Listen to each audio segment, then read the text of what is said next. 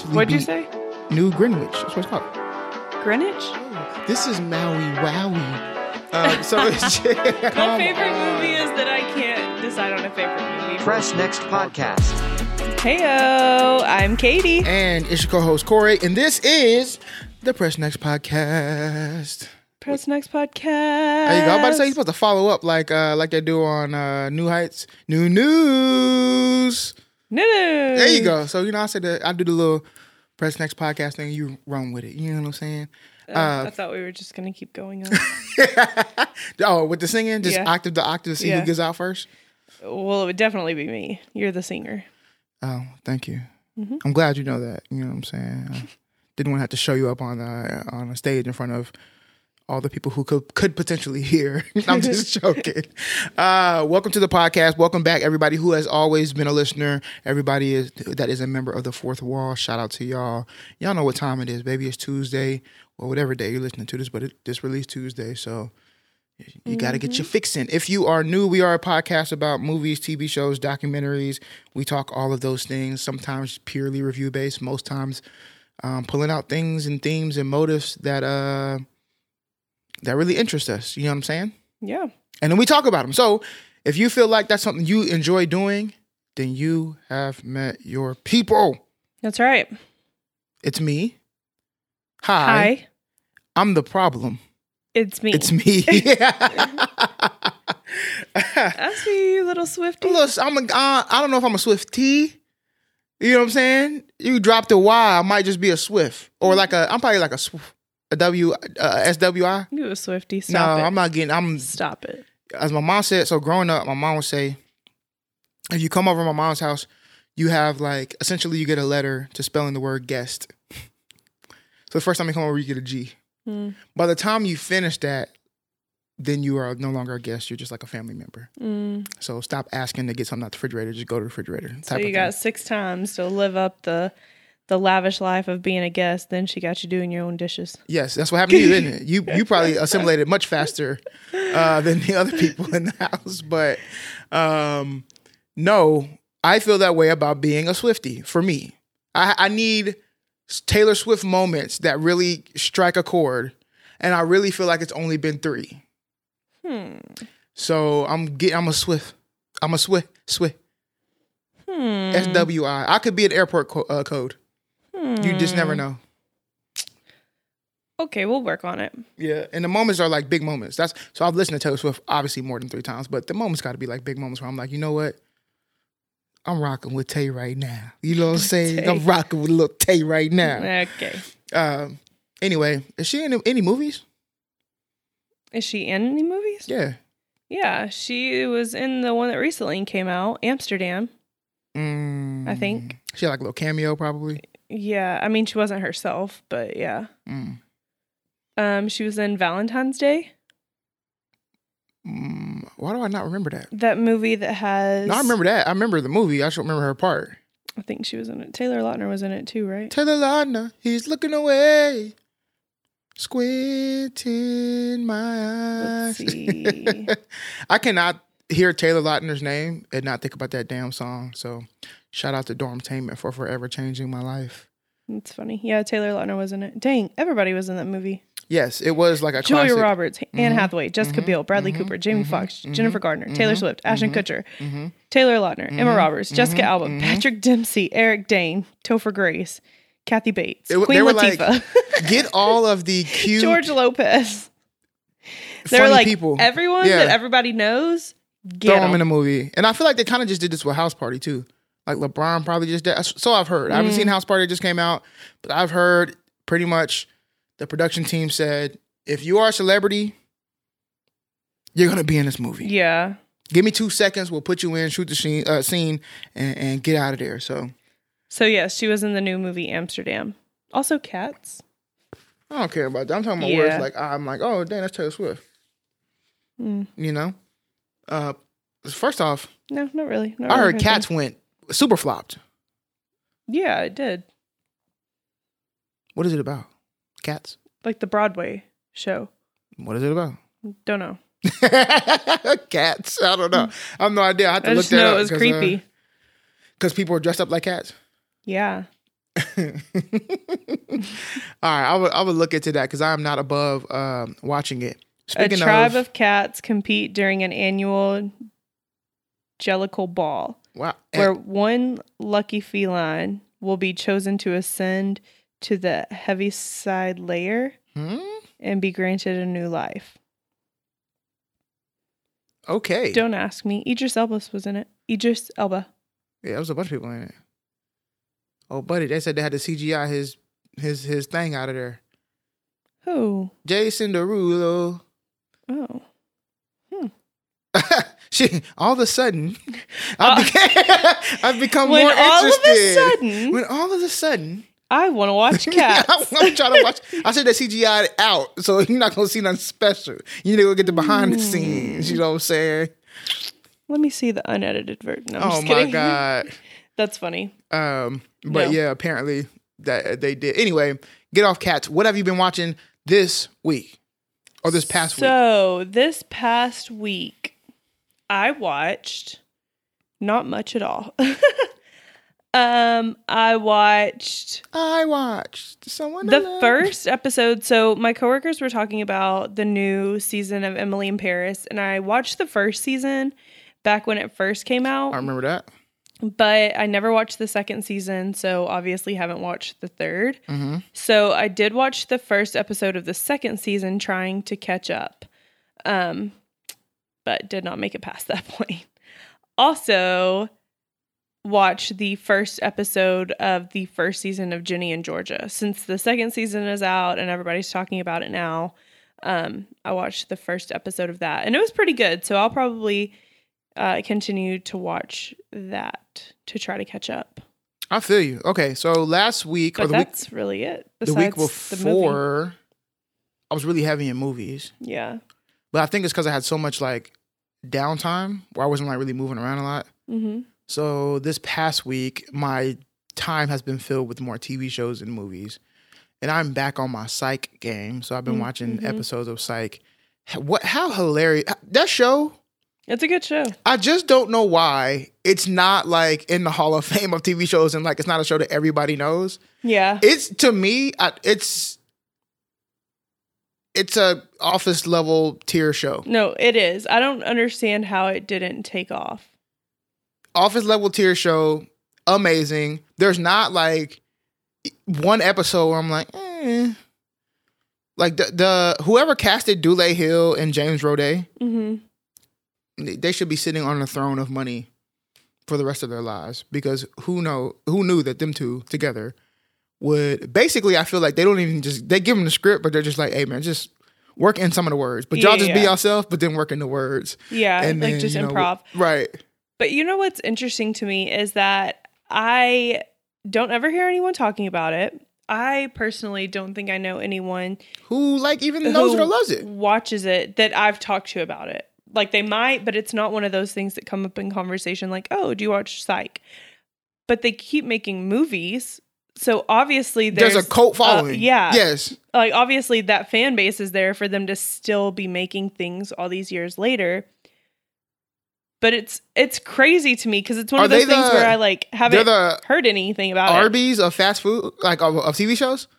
Maybe. Who eats Arby's? Right, but if you go to Arby's, you figure out Arby's smacks, right? If you look at the reviews of Arby's or anybody that goes on Twitter or something like that, they rave about Arby's, but then nobody goes to Arby's. Anytime I drive by Arby's, it's never popping. Yeah. Never popping. So I'm who is keeping Arby's afloat? They have the best commercials. Where should we eat? Nobody says Arby's. Yeah. Ever. Y'all would like a roast beef sandwich from Arby's. I will say roast beef is an acquired thing, I feel like. I just saw a TikTok. This is hilarious. I just saw a TikTok about a guy who's a comedian, and he was talking about the phrase acquired taste and how dumb of a statement that is. Mm-hmm. Because how do you acquire a taste? You just mentally force yourself to like it? Basically. That's what I do with vegetables. How weird is that? But isn't, you know what I'm saying? How weird. I feel when people say it's acquired taste, you have to train yourself to like it. But then you don't really like it. You're just lying to yourself. Yeah. That's what I do with vegetables. That's wild. When he said that, I never really thought about it. Because I'll be telling that with like beer sometimes. I'm like, oh, it's an acquired taste. Like the more you drink it, the better it gets. And it's like, it's really not. I just like the taste of beer. And then like other people don't. And then some people are like, oh, this is an acquired taste. And I'm like, I don't care if I ate this 16,000 times. It's 16,000 times going to be disgusting. Yeah. And I can't like reverse that acquired taste. Mm-hmm. I love pancakes. You can make pancakes be disgusting to me. Yeah. So. Yeah, I don't know. I feel like, because I feel like beer is. I still have never done it, but. You said done it like it's a drug. I've never done beer. No, I've never like acquired the taste. Right. I still don't like it, but like sour beer, I like sour beer. Right, but you didn't. You know what I'm saying? Like I didn't start liking sour beer. I don't know. It's just a weird phrase. Anyway, I wanted to bring that in with TikTok. Here's what I've been watching. Beyond Psych.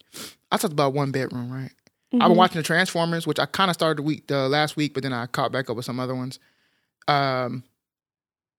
Secret Obsession. Did we talk about that? Mm-mm. Okay, Secret Obsession is the movie that has, I think her name is Brenda Song. Yes. And she gets in like an accident and she's like has short-term memory loss and her seemingly husband like takes her home but isolates her and stuff like that because what comes later is she finds out that's not her husband. Yeah, I think you posted something. Oh, you posted something on the Press Next Instagram. I did. And I was like, is that Brenda Song?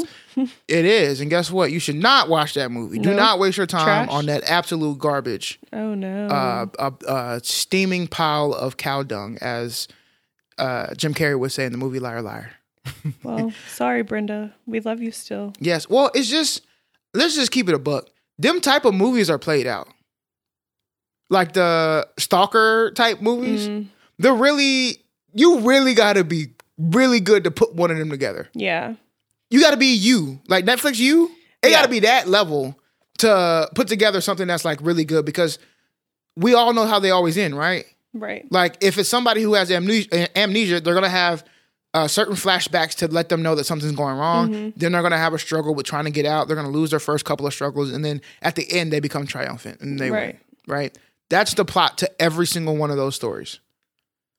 At least with you, at the end, you just never know if he's really going to make it and he still has to sacrifice something, right? Mm-hmm. So you can kind of go any kind of direction, but that movie, don't watch it. Then I watched Moonfall, which was kind of another deep impact type of movie. Something's going on in outer space. The moon is getting out of its orbit and it's affecting Earth and we may all die type of things. Mm-hmm. Yeah, I don't know. It wasn't that great. It was okay, but it was better than watching the Obsession movie, but I probably wouldn't watch it again. Okay. Then we watched Star Wars Return of the Jedi. Mm-hmm. Shout out to Katie because our friend was in our house, y'all, sitting on the floor. I don't know why she was sitting on the floor, but she made a slanderous statement towards Star Wars. Now, I don't know about y'all, but there will be no Star Wars slander in this house.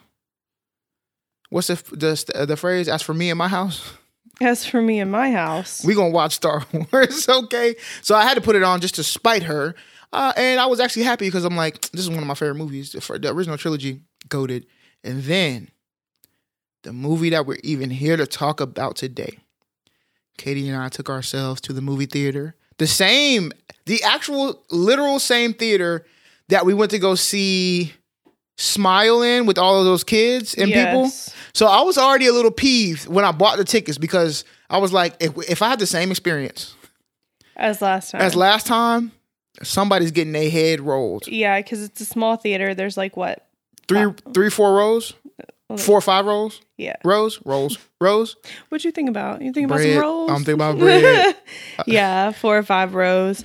And it's just a really like intimate theater. So yeah, so I was already kind of mad about that. And the only 2 seats I could find together weren't like the optimal viewing seats. They were kind of on the edge of the row. So I'm already kind of mad, but we went to go see Megan. Mm-hmm. So as you already know, if you are here at this moment and you don't want any spoilers, go ahead and, back that thing on next. Out. Go ahead and press next. You know what I'm saying?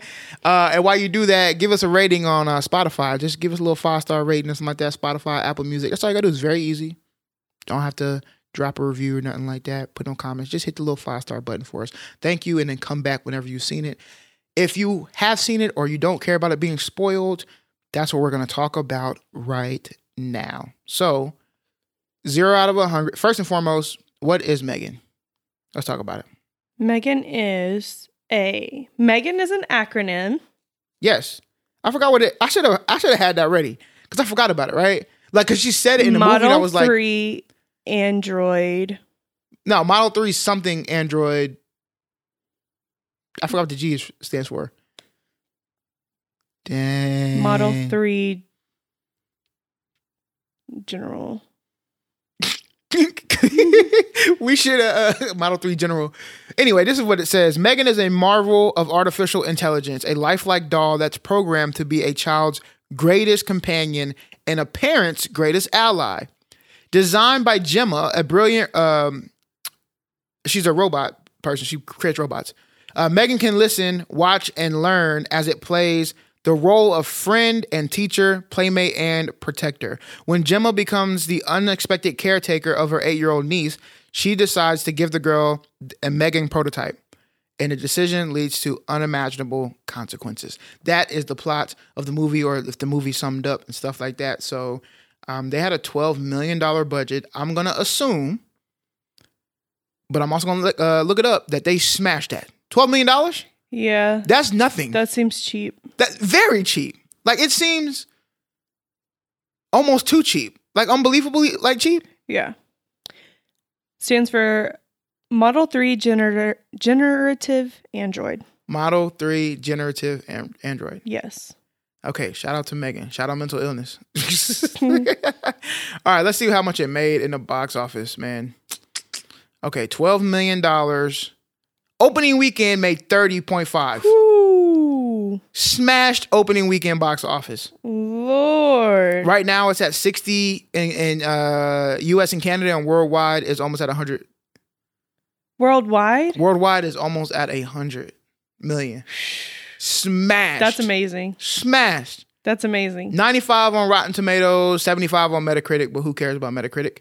I wonder how they made it with such a low budget. My assumption would be, because I'm thinking now too, that was like when I saw 12 million, I'm like, dang, how did they make it? Here's my assumption. Let's think about the locations. There's not a lot of locations, right? I so knew you were going to say that, but that's huge. You have the house, the original scene at the beginning of the movie. So some back road that's winding up a nice mountain. Very pretty, actually. Some wooded area. Mm-hmm. The neighbor's house or garage area, which you could have just did in some sort of back lot. Right. They could have built that in. And then work. And even at work, it was really a couple of areas. The room that they were in to do the observation. The room that they were in to create Megan. Mm-hmm. And then the last scene, that was like pretty much the foyer, right? Yeah. In the hallway. Yeah. That's not a lot of... That's it for the entire film. Am I missing anything? That's true. I think that's it. Yeah, the whole film. So you cut down considerably on cost when it comes to that. You don't have to go nowhere. Yeah. You're just in a couple of locations, which is also why Get Out was a very low budget film too. Mm. They're only in one location pretty much. Yeah, okay. So low budget, you don't have to get... Speaking of Get Out, Gemma is the same character as Rose Armitage. And that's her name for me. For the rest of her life. I don't even know what her name is, but any movie I see her in, I'm going to be like, that's Rose. Yeah. So you already know what it's going to be. Now, I wasn't even going to watch this. She's a really good actress. She really is. Well, at least in these like thriller horror movies, she does a fantastic job. Mm-hmm. She's very believable. I'll tell you who did a great job. The girl. That damn little girl did fantastic. Not Megan, the other little girl. Yes. Violet... Her name is Katie. C-A-D-Y. C-A-D-Y, mm-hmm. Which is close to mine, C-A-D-E-Y. I was like, do you see how her name is spelled? Shout out to Violet McGraw. She played Katie. Yeah, she played that role so well. An incredible job. So Akilah Cooper did the screenplay, And the story was by James Wan. Now, James Wan is goated for like horror. We all know this. I love James Wan. Now, you know about what I like with Saw and stuff like that? James Wan. Yeah, exactly. So he did this story. Now, let me break down what this means.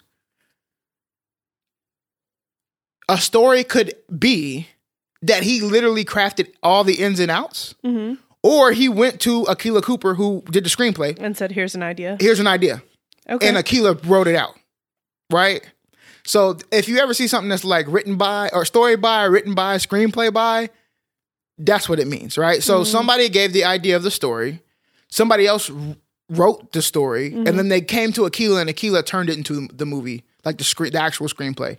Because obviously what you write in a book, let's say, what book are you reading right now? What's it called? I'm glad you asked. I'm currently reading A Court of Wings and Ruins. Yes. So imagine A Court of Rings and Woo-wins. Rings and Woo-wins. A Court of Wings and Ruins is written by... Sarah J. Maas. Sarah J. Maas? Mm-hmm. Okay. Or Mass, however you pronounce it. Okay, Maas, I'm sorry. Sarah J. We're going to call you Sarah J. SJM. Yeah, SJM. Obviously, you can't just take the book and go word for word, bar for bar on the screen. Mm-hmm. Right? So the screenplay, the book has to be adapted for screen. That's what the screenplay is for. And that is a skill. That's not easy to do. You can't just... It's also sometimes what pisses people off because they read a book and then they go watch the movie and they go, oh my God, the movie wasn't like the book. Yeah. Of course it wasn't. Think about the differences, right? The way you read something versus the way that you visually see something are two different things. First and foremost, what you read, the author is going to paint a picture for you, but the picture is really being painted by you. Mm-hmm. You in your head get to create what you see from the book versus if somebody who's writing a screenplay and puts it in front of you, you're going to see what they see. Right, we are going to see the same thing. Right. So we all get the same idea. So you're already kind of behind the ball. So shout out to Akilah Cooper. I was not going to watch this movie, but I knew, there was hype. I'm in a bunch of like black filmmaker groups and screenwriting groups and stuff like that. There was a lot of hype behind. We got to go watch this because Akilah Cooper did the screenplay. She's a black woman. Mm-hmm. She's done other screenplays before. Malignant, I need to watch Malignant. She was a part of that screenplay. I don't think she completed, it was just her. Okay. This is where it was just her. And she... If I'm giving my score, I'm going to give her 89. Really? I'm going to give her 89. Okay. What about you? Where you at? I was thinking 83. That's fine. Yeah. So we're averaging around 85. I really enjoyed it, and I think it has rewatchability, but I think there were just some parts in it where I'm like, that's so corny. Really corny. But it was funny corny, though, too. That was the point, that was the part where I was like, I'm glad they gave this. The only reason I give it an 89 is I told you before is that I think it could have paced better. Yeah. They could have got to they could have got to Megan faster than what they did. And I guess that's okay. And the 83 I think is still a really good score, but if we're averaging around 86, cool. I'm fine with that. She did a great job and I'm going to be a fan from now on. I just really thought I didn't want to go see it because the previews made it look like it was every other AI becomes sentient movie, Right. And so we've seen so many of those. Yeah, all the way back to Disney with Smart House. Right.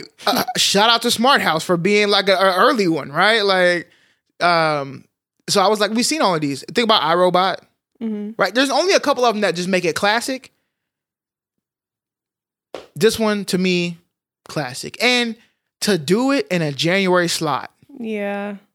A horror film, which I don't really know why they build this as horror either. Yeah, and that's another thing. If you're not wanting to watch this because you don't like scary movies, it's not a scary movie. No. It's more of a thriller than it is anything else. Right.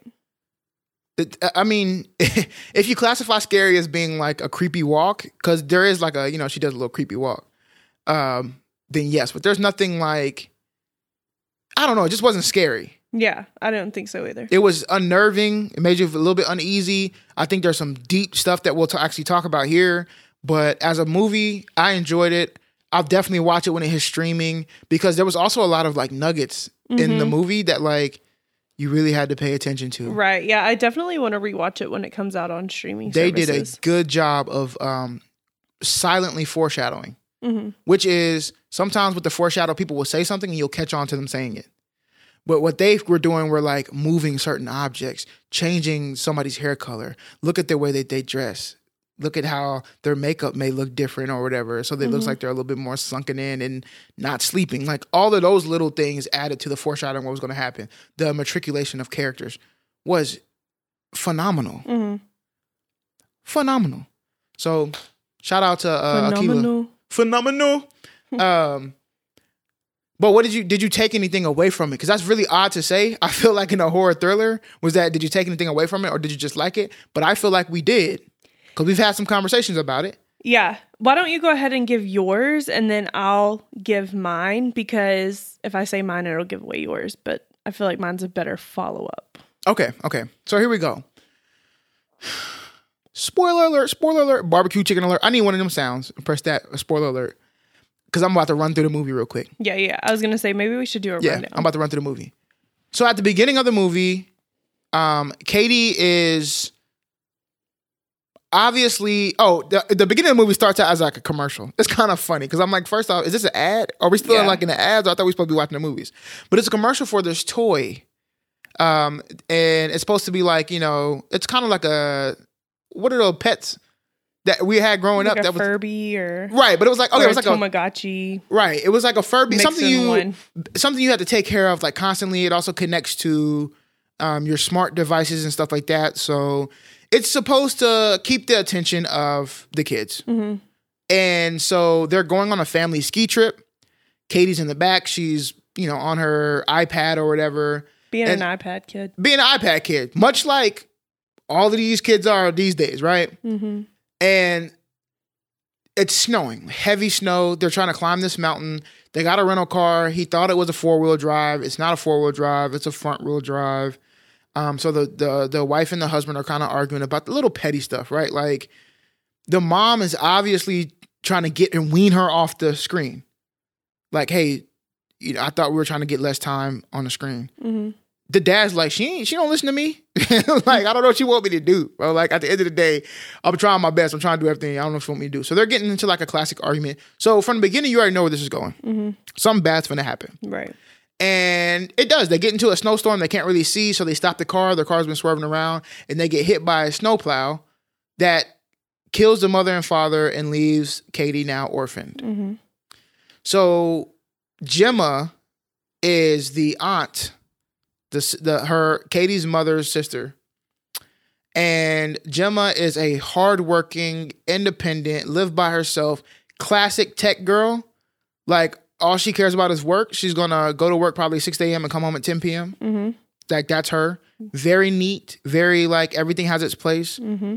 Again, a techie. She is into robotics. So she is building all these toys. She works for the specific toy company. Now, granted, she, in her head, is building the perfect toy, which she's building Megan. But the company won't fund Megan. Why? Because Megan costs too much money. Mm-hmm. So she's supposed to be working on another toy for the company. But in her own time, her and her friends are working on Megan. They get found out. The boss gets mad. The boss is like, I need this other toy on my desk by Friday morning or whatever. Gemma gets the call that her sister died. So Gemma says, hey, I'm going to take in my niece and, we'll make do for the time being. So that's like the plot of the movie. She takes her in. She obviously was not meant to have children. So she's struggling with all of that, right? Mm-hmm. And the social worker and stuff that's coming over is really picking up on all of those things. Shouldn't have toys at the house. It's just not a house that's ready for kids. Even the toys there are not really to be played with. They're collectibles. But imagine explaining that to a child, right? Like, what? Mm-hmm. Especially a child that loves toys. And so it's just easy to see that she's not fit to be like a mother. Mm-hmm. And they're pretty much on the borderline of taking Katie away from Gemma. Gemma just has to make some strides. And so there's one night where they're kind of bonding. Actually, what happens is Gemma actually messes up again, but it works out for Gemma. Gemma says, hey, I need to go downstairs and work on this project or to my garage or office or whatever space, cool little tech space, to work on this project for work. So she goes there and she promises essentially, hey, I'll come back out here in a couple of hours. If we could do anything, we can go to the park. We'll play together. Boom, boom, boom. Of course, Gemma being a techie that she is, she doesn't do that. Mm-hmm. So she breaks her promise to Katie. Katie pulls up in the studio and Gemma feels bad, but they strike a commonality. Basically, Gemma's starting to recognize that, like, you could be a tech girl too. You like toys. I build toys. Mm-hmm. Like, you want to see the ins and outs of these things. And so Gemma shows her all of her robots and stuff that she's built. And she was like, man, I just want, like, the perfect toy. Like, it would be cool to have that, like, forever. And that's what sparks the idea in Gemma's head. I need to finish the Megan prototype. Mm-hmm. Because Megan can be the perfect toy. The toy that you will never have to buy another toy again. It's going to be your babysitter. It's going to be your teacher. It's going to be Katie's confidant. It's going to be a parent aide. All of these things. That's how it's supposed to be, the idea of when it was built. And so over the next, they make it seem like a couple of hours, but obviously it was a couple of days, they built the Megan prototype, mm-hmm. and essentially gave it to Megan. Now, here's how it works, y'all. This is crazy because I actually would like to see it in person, but this is wild. Basically, each Megan or each robot is programmed to one person as an authorized user. Mm-hmm. Now, it has a learning program inside of it as well, like a learning algorithm. So the more time you spend with Megan, the more Megan learns about you and can cater to you. Like your phone. Like your phone. Right? Okay, we get it somewhere. Mm-hmm. Like your phone, the more your social media accounts, the more you spend with it, the more it learns about you, the more it caters to you. One day you're searching on Amazon for something, now you're getting ads for it, right? Yeah.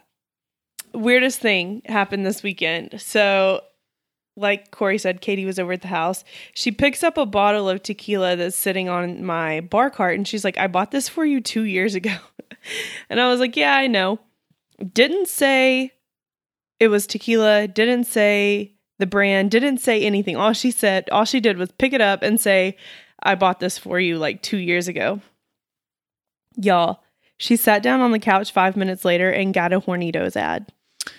That camera was flashing. It was so crazy. That camera must have been flashing. And what's crazy is that, like, obviously we know that our phones listen to us, right? We know that. And we know that our phones, you know, pick up on things that we mm-hmm. Google and things like that. But the fact that she did not say anything, all she did was pick up the bottle and say, I bought this for you 2 years ago, and then set it down.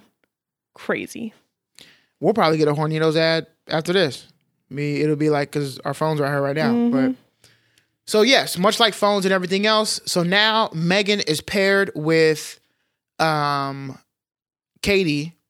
and they spend time together. Now, to save you all the details of, like, the finer details, you can imagine what happens. The bond between those two become very close, particularly because when we're talking about human development, specifically in child and attachment theory, this was not a great time for Katie to get a Megan, because right. because Katie attached to Megan, and that people were questioning. Some of her build partners were questioning, is this a good thing or not? Can, you know, if essentially this is becoming the parent, when do you ever spend time with your child? Right. Right. And Gemma was like, that's not my child. So that was like red flag number one, which, like, then why are you taking this child in? If that's your outlook,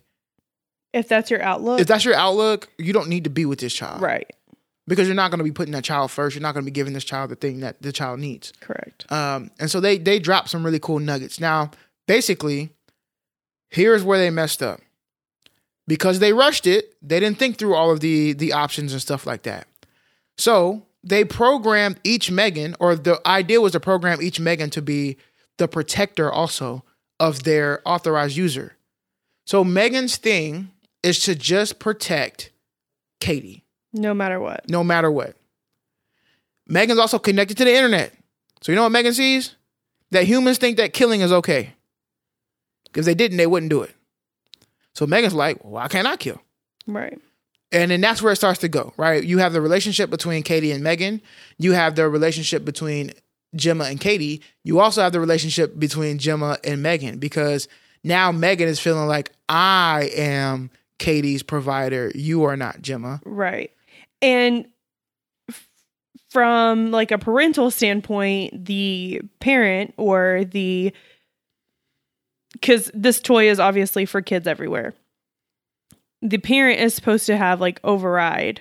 Right. Abilities. Megan gets too smart. And she can disable those. She disabled the override. So right. Gemma couldn't do anything about it. It was wild. So the movie itself. So for me, in talking, giving you a little bit of information about that, I'll let you go watch the rest. Yeah. But I think I came out of there thinking about our kids and our parents on both ends of the spectrum. Basically, don't let these electronics raise your kids. Right. Do not lean heavily really into anything, specifically these electronics, because especially in America, everything is capitalist based. Everything is meant, it's vying for your attention. And we don't know the effects that it's going to have on our mental health. I think we know. I think we know, but we don't know how bad it will be. The extent of it, yeah. And from that, I took away that, but also as an adult not being a parent, don't let these electronics overtake you either. Like, facts. Don't let them be what keeps you from doing things too. Because what we see in this is before Megan, she was sad. Katie, the child, she was sad. She was an orphan. She was lost. When Megan was no longer there, she was sad. She was lost. So to me, that was just symbolism of how these, and electronics, because it was based on tech, right? It was based on Megan being a robot, and we can obviously relate that to the robot that everybody has, which is your phone. But that's with any distraction, right? Like, don't let something come in and distract you from feeling your feelings and working through that, because once that distraction is gone, you are still left with those feelings. Right. You haven't dealt with it. You gotta be able to work through it. Yeah. And the other thing was at the end of the movie, so I'm sorry. I almost said it out loud. Didn't I? Basically, there was a kind of that type of, I guess, Google. I'll say like that. There was like a home system, yeah, that you can talk to and say, "Hey, turn off the lights, do this, that, and the third." That was similar to what we have, right? No. Everybody has. Now, granted, Megan had tapped into that system.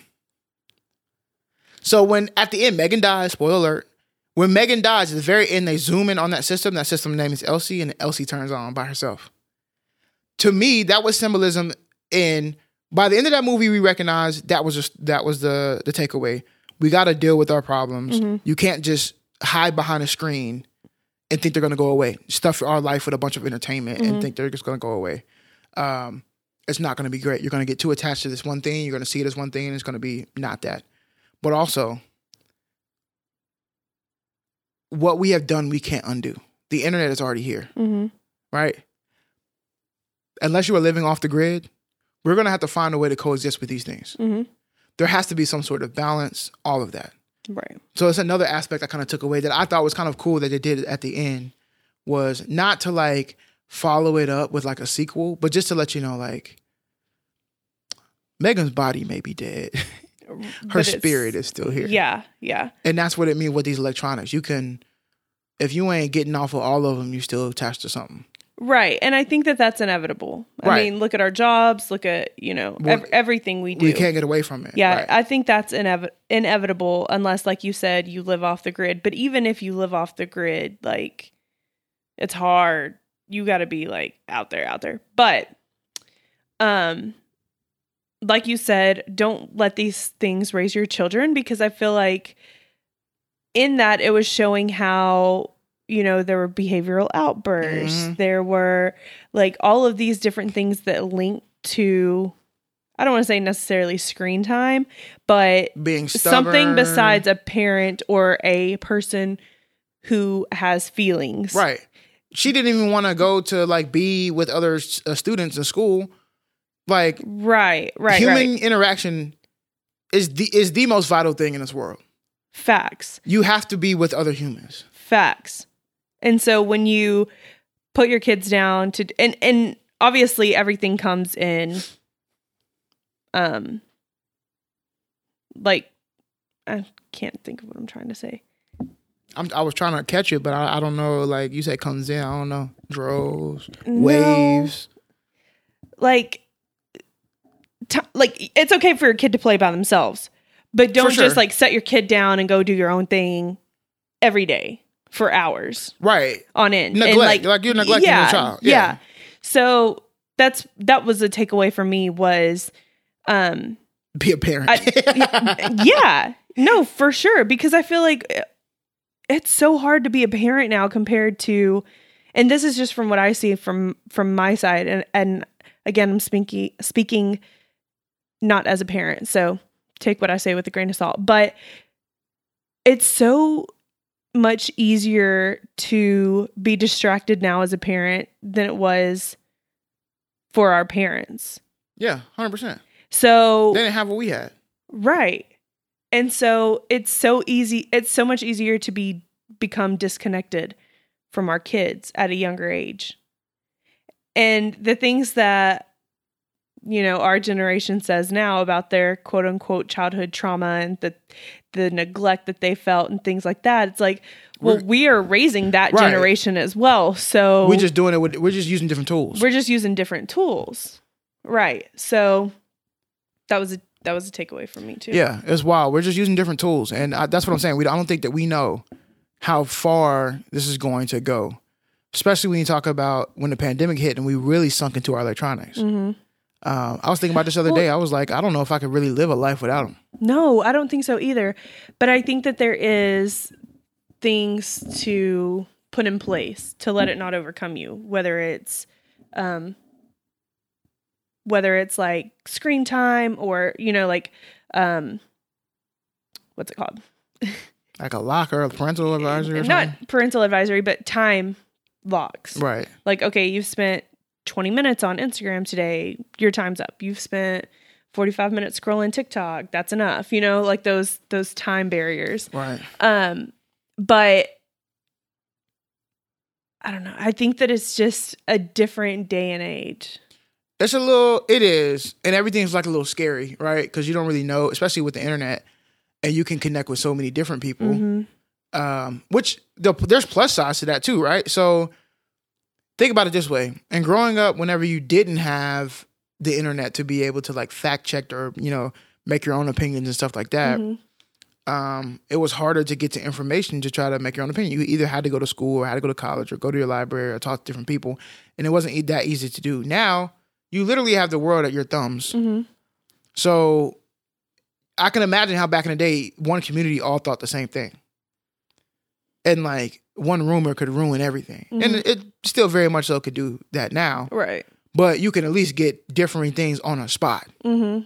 Right. Like you can be like, let me fact check. Let me just see. Or let me see if there's any other information. Or let me try to confirm this and then I figure out there's something different. Mm-hmm. Right. So there's positive aspects of that in general. We're going to have a group of people who learn that are going to be pretty much skeptical of everything. Yeah. And I think that this also shows, like going back to what I said at the beginning, what we need to watch our children for, but also us, because we say like, oh, iPad kids, yada, yada. But where is that behavior learned from? It's learned from us being on our phones all the time. They see that we're on our phone, so they're doing their own thing. Yeah, that and their friends. I was literally thinking about this the other day when people were talking about, my mom said this all the time to all my nieces and nephews. If you come over my mom's house and you say that your child doesn't eat something, she will probably feed it to that child. And they will probably eat it. And she will always say, your child doesn't eat that because you don't give it to your child. The way that I see that or I hear that statement is, you're not enforcing what you need to enforce. That's why your child is doing this. Oh, but he screams. Let him scream. If I take away the iPad, he gets mad. Let him be mad.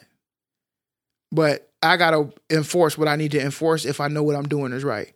If I want to enforce taking away screen time so that you can live and be with other like humans, mm-hmm. that's what we're going to be. Like for me, things I hope to instill in having children obviously is there will be like scheduled things that we do as a family, mm-hmm. like dinner every night, at the dinner table, no electronics. Like anytime we do anything that's family based, like if we go watch a family movie, no electronics. You know what I'm saying? Like mm-hmm. I want us to all be in the moment. Even with us sometimes, we sit on the couch and watching a movie, but we're still like on our phone. We're doing both things. Mm-hmm. And it doesn't make me feel necessarily disconnected but I definitely feel more connected when we don't. Mm-hmm. Or just in general to instill the fact that like you can just focus on one thing. Yeah. We don't have to be inundated with information all the time. Right. We can just be entertained by one thing or focus on that one thing. I mean, I don't know. I just left that movie like in my head thinking about so many different things from a kid's standpoint and also from a parent's standpoint. Gemma had to grow up real quick. Mm-hmm. Real quick. Like one of my favorite scenes was at the table when you can kind of see the tension had brewed to a max. The pot was boiling, okay? And a little bit bubbling over. Somebody mm-hmm. didn't put the wooden spoon on top. And Katie's, you know, Katie's being a little, you know what? She's being a kid. Being a little kid, being a little brat. Definitely ornery and disrespectful. And Megan, at the beginning of the movie, was somebody who was checking Katie. Megan was like, seriously, flush the toilet. Yeah. Do this. Brush your teeth. Put that on a coaster. Why do I have to put this on a coaster? Megan gonna break it down for you. But now, Megan and Gemma are kind of going at it. Megan's not backing Gemma up. She ain't teaching Katie nothing. So I enjoyed that scene because Gemma had to like step in and like be a parent mm-hmm. and really, really talk about like the importance of not just being with Megan all the time and not just being on electronics and being around other humans and doing other things that like other kids do. Mm-hmm. And I was like, dang, Gemma had to grow up real quick. But her friends had to do that for her. Her friends had to put Gemma in her place. Right. Because her friends was like, yo, when are you going to be a parent? Mm-hmm. If Megan's doing all this, when you going to do your job? That's a good point. Wow. And I wish I had I have a bunch of parents I talk to all the time. And we talk about stuff like this too. I should have called one of them and put them on a show so they can give like their insight when it comes to screen time and stuff like that. And I know a lot of people like don't let their kids watch Cocomelon and other shows like that are like super captivating mm-hmm. and they become like addicted to it and stuff like that. I just like, I don't know how I like grew up and did not have like some sort of a fixation on something. But I did. We all did. We had fixations on video games, but we would also like go play outside. Our fixations were based on group activities. Yeah. And the way I think we also had our version of Cocomelon. I mean, Barney and... Right, but even Barney. Okay, so the difference is how they program Cocomelon versus the other shows in attention span wise. Mm. Like, I think they shift scenes every like 3 to 5 seconds. Like, It's crazy. I've never seen it. Right. Like there's a true science behind it. And as a business plan, it's genius. You're going to hook in parents and kids. But is that great? That's what everybody's asking. If Cocomelon is Megan, like, is it actually good to watch a show like this? Yeah. There's nothing really educational behind it. Even like a Phineas and Ferb, there's still something a little bit educational. The fantasy behind it, but there was a bunch of educational behind it. Mm-hmm. Barney is educational. Sesame Street is educational. And so those things, I don't necessarily mind them being like even somewhat fixated on. But for me, it was always, and it still manifests itself to this day, around group activities. When I'm on video games by myself, it's cool. And is that relaxing? Yes. I would 1,000 times rather be on the video game with my peeps. Mm-hmm. Like I want to be doing group activities where I don't feel like I'm just like alone, if that makes sense. Right. I want to go outside with people. I want to be around people. I want to go to the office. I want, you know, all of these different things. But I feel like it was built in the fact that we grew up with the beginning of the technology that we have now. Yeah. So we really are like I say we, I don't know if it was you, but what do you mean? Because you were born in 95. Yeah. So here's how I gauge that. Hear me out. You don't remember the best of the 90s. By the time you have like working memory, which is typically around the age 4 and 5, it was 2000. So the 90s has already passed. For me, I have like working memory of the 90s and new stuff being like brand new, not like, oh, we just got a new phone. It is like cellular phone is like a new thing, or the internet is like a new thing, or this is whatever is a new item, a new product that has never been out before. Yeah. So, or we didn't have it in general, so we had to do something else. And that's what I mean by like my generation of 90 to like 92 at least, or like 88 to 92. Right. But even still, I got part of that because I remember my parents getting their first cell phones ever. Like, it might have been in the world, you know, but it was never in my world. It was never in my parents' world. For sure. I remember that transition for them getting cell phones for the first time. Yeah, that's a good point.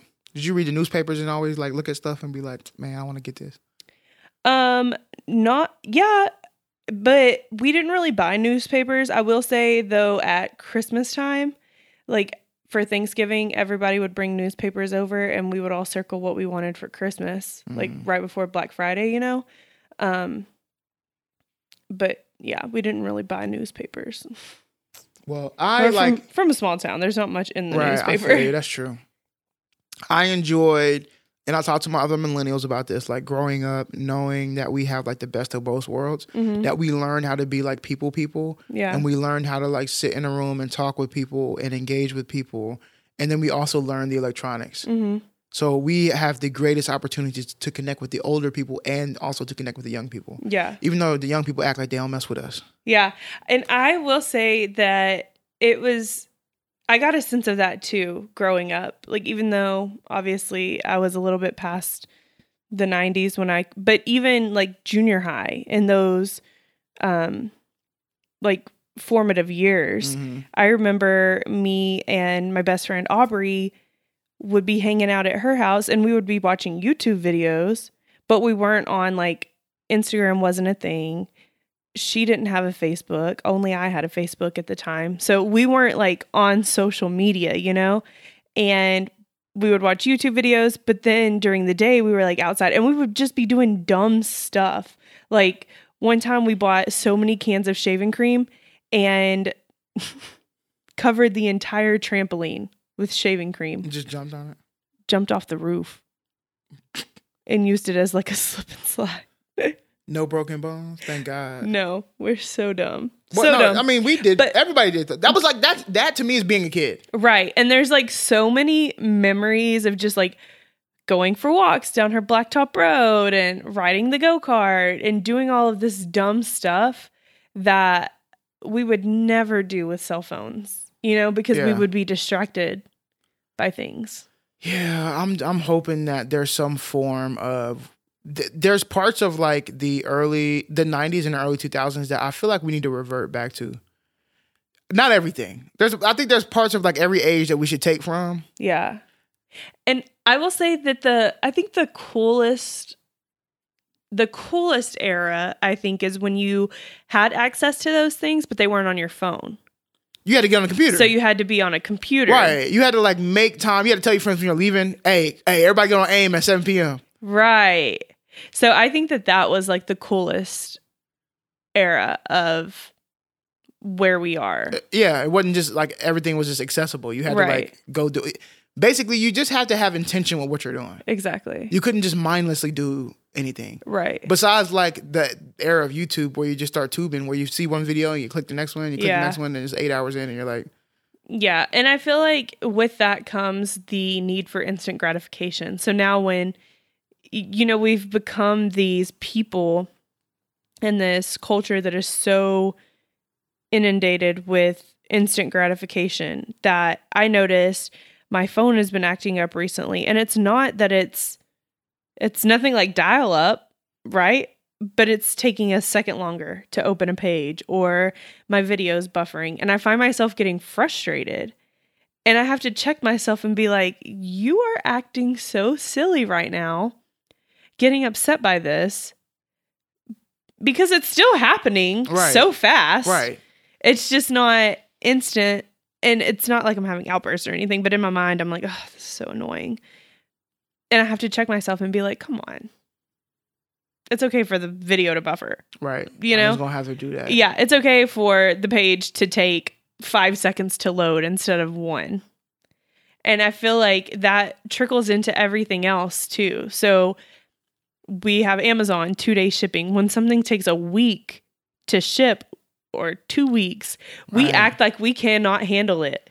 Which is wild because that's what the standard used to be. 5 to 7 days. Yeah. Yeah, I know. Now the standard is like, it's crazy. I can, in the morning time, 8 a.m. be like, oh man, I want this thing and order it and it'd be there by the time I get home. I know. That's wild.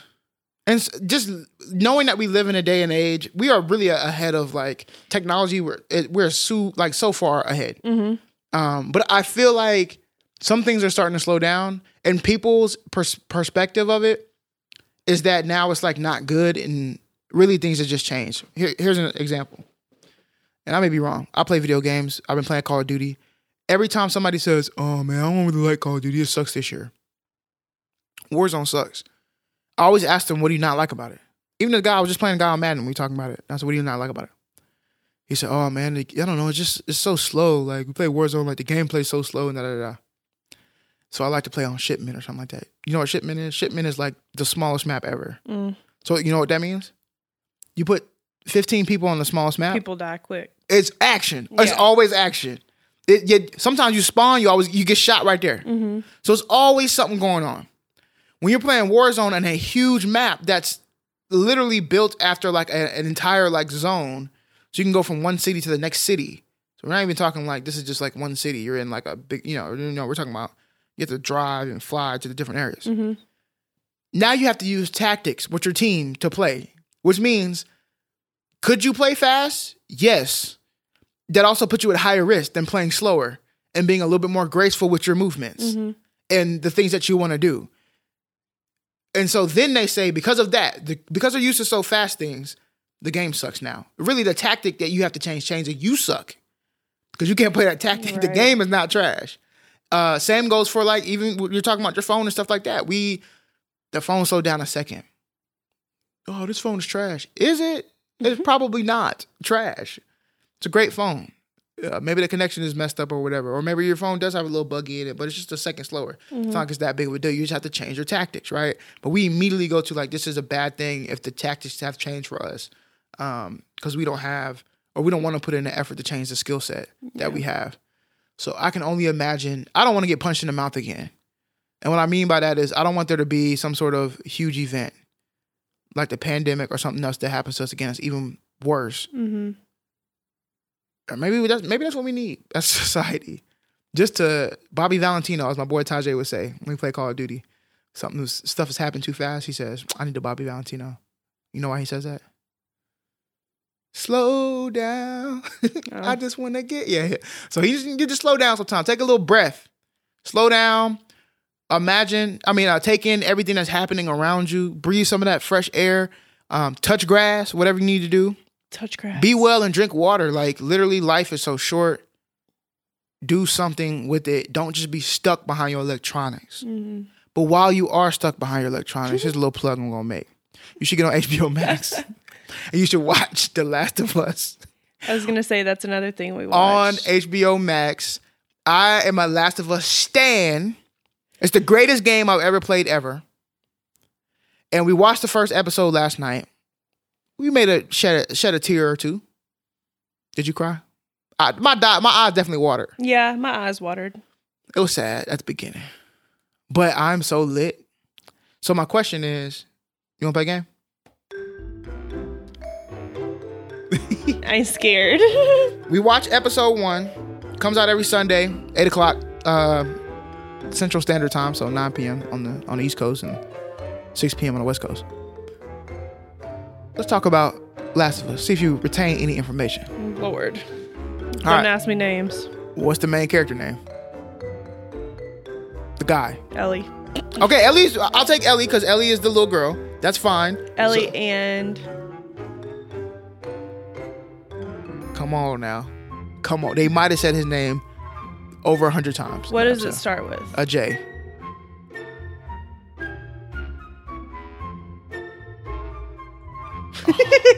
Wow. A J. Yes. J. No, I'm just kidding. Wait, what's the second letter? O. Wait, it's right there on the tip of my tongue. Isn't it?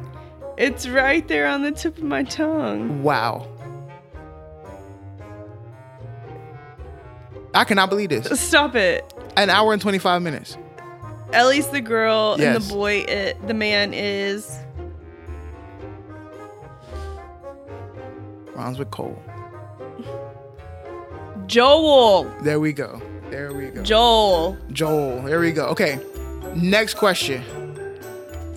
Who is the group? What is the name of the group that some people call like a rebellious group? The Fireflies. Okay, good job. That's what I'm talking about. Good job. Now, what is the name of the military or like the government? Fedra. Oh, let's go. Okay. When you're lost in the darkness, search for the light. Look for the light. That's what I'm talking about. That's the Firefly slogan right there. All right. Let's see. What is Joel's brother's name? Tommy. Correct. Last question is... Ooh, let's see. What's the last question? The last question is... Clickers. No.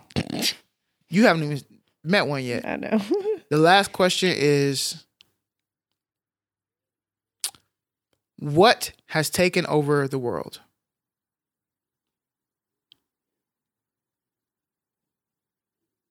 Zombies. No, I'm just kidding. What organism? There is a fungus among us. A fungus has taken over the world. Not a virus. A fungus. Good job. Turns people into zombies, essentially. Kind of, I guess you can say. Some people, if they're lucky. Yeah. Whoa. Is there lucky? I don't know. Kill me. I'm not trying to be wandering around eating people. Go ahead and take me out and throw me in the fire, bro, because you can imagine. Yeah. Ugh. Anyway, it's a good show. It's good. I liked it. I enjoyed it. That's what I'm talking about. I'm so lit for the rest of the episodes. And I've never been into like zombie apocalyptic. Yeah, but it was good. You're in your fantasy stage. I like it. I'm with it, and I hope that. And it's following the game pretty closely. Obviously, there's a little bit of changes because, like again, just like the book, you can't just stick straight to the game because the game was made for the game. So. This is made for a TV show, so there's going to be some differences, but shout out to the people at HBO, shout out to Naughty Dog, shout out to PlayStation and the developers because this show is off the chain. It's off the chain already. Go. And they just left the city, so it's about to get, they just left the what is it called? The QZ, the quarantine zone. So it's about to get real spicy. They're about to run into a lot of things out there. They're heading west. They're headed west to go meet up with Tommy and drop off a package. That package is Ellie. So, anywho, thank y'all for listening and tuning in this whole time. We love y'all. We'll definitely see y'all next week. If you have a chance to give us a review or drop a rating on Spotify or Apple Podcasts, please do that. If you want to follow us anywhere, just go ahead and search Press Next Podcast on any of the platforms. You will find us there. Click that follow button. If you have any suggestions, please let us know. Hit us in a DM. Send us an email. Contact at pressnextpodcast.com. Yeah. Yeah. And when you're watching TV and it asks, are you still watching? Always press next. Do it. See you next week.